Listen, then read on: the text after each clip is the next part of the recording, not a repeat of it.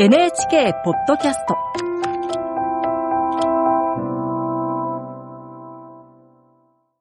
内越弘樹とゆいのあきです。ポッドキャスト版山崎デスクの気になるニュースな現場ニュースな人さあ山崎義之デスク今回のテーマは？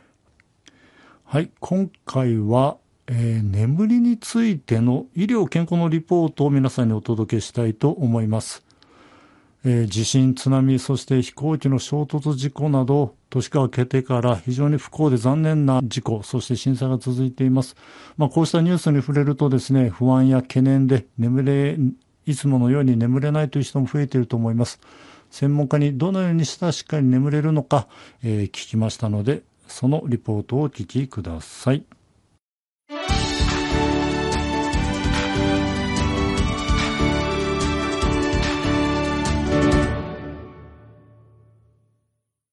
ジャーナル医療健康です。今日は睡眠を取り上げます。年が明けて大地震に津波、飛行機の衝突、炎上事故などが続き、不安や心配から十分な睡眠が取れていない人も増えていると思います。今日は先頃国がまとめた睡眠ガイドの内容を踏まえ、しっかりと寝るための方法をお伝えしたいと思います。厚生労働省の新たな睡眠ガイドの取りまとめに関わった医師で国立精神神経医療研究センターの栗山健一さんと電話がつながっています。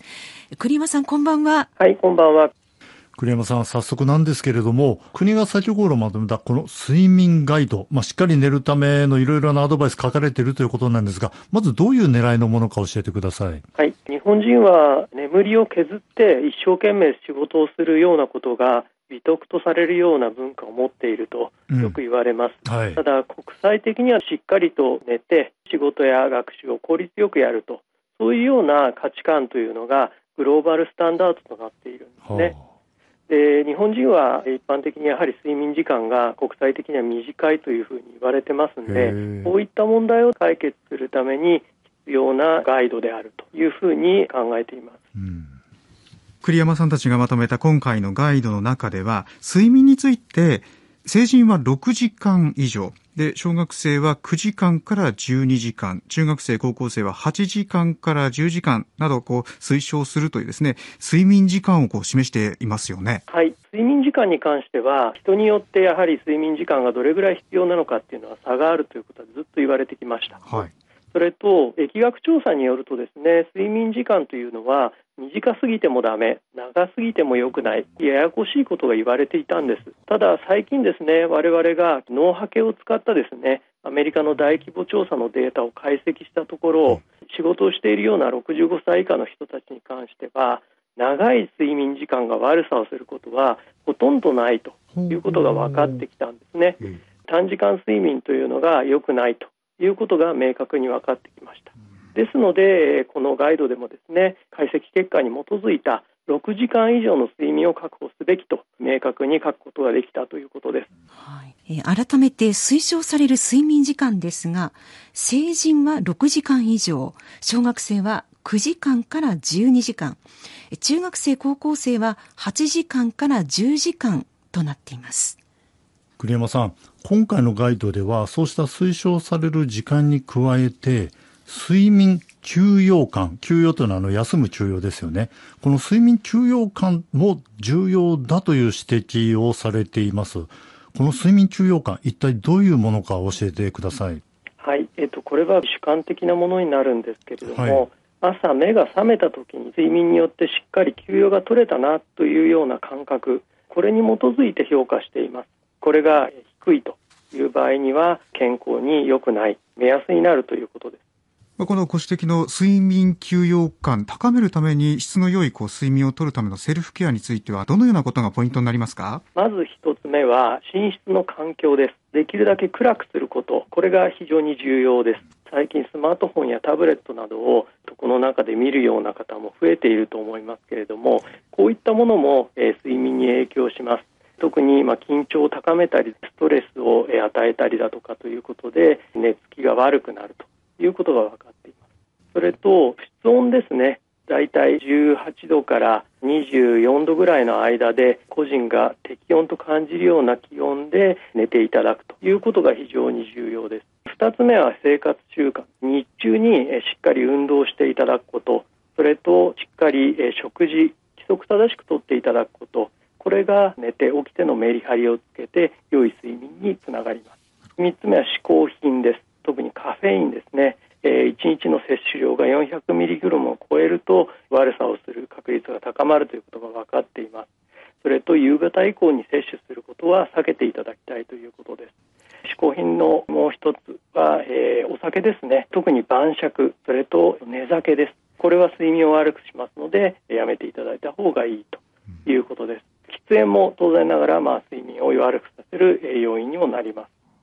あと一つ追加で言うと、えー、ストレスです。眠れないと思った時に焦って頑張って寝ようとするとかえって眠れなくなります。ですので眠れない場合は一旦そこから離れてリラックスして眠気が来たらまたそこに戻っていただくというようなやり方をお勧めしています栗山さん、いろいろ試してみても、こう、うまく眠れないなっていう日が続くと、休みの日に一日中とことん寝るっていうことが私はあるんですが、まあ、こうした寝だめっていうのは効果はあるものなんでしょうか？はい。平日にしっかり寝ている方が休日にだいたい1時間ぐらいというふうに言われてますけれども、はい、そのくらいは効果があるんですけれどもそれよりも長くなる場合というのは平日の睡眠不足が返済しきれていないということが分かってますのでできるだけ平日睡眠時間を確保していただくこと、えー、寝だめをなるべくしないようにすることということが大事です。栗山さん、例えば仕事などで不規則な勤務、我々報道の現場でも泊まり勤務などがありまして、まあ、夕方に仕事を始めて、翌日の午前中までそういった勤務があるんですが、こうした不規則な仕事をされている方についての睡眠の取り方、アドバイスありますでしょうか？週に1、2回ぐらいであれば、うん、基本的には普段の寝て起きてのパターンをできるだけ崩さないような形で、え生活していただくことをお勧めします。はい、ベストはですね、まあ、勤務に入られた後になると思いますけれども普段寝る、えー、夜の12時ぐらいですかねそのぐらいから、えー、短時間の仮眠をとっていただくようなことをお勧めしています、うん、そういったことができないパターンの場合は勤務に入る前ぐらいにですねできたらまあ昼過ぎぐらいの時間帯に短時間仮眠を取るような形も多少、えー、役に立つかなというところですね。うん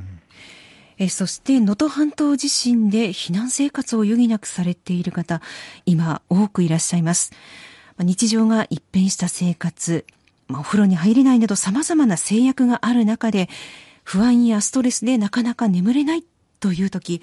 この時にはどうしたらいいんでしょうか？はい、ストレスがかかった時に眠れなくなるというのは体のこれは正常な反応になるんですね、え特に、え眠れなくなることで嫌な出来事を、え長く、え続けて覚えてしまうようなことを予防することにもつながることということが分かってますので安心していただければと思います。ただこれが長く続く場合には心理的な部分でですね医療に相談していただくようなことも必要になるケースはあるかと思います。不眠に対してはですねできる範囲で結構ですので日中できるだけ太陽に光を浴びていただくことできるだけ体を動かしていただくこと特に気晴らしになるような時間も作っていただくことこういったことが役に立つと思いますなるほどね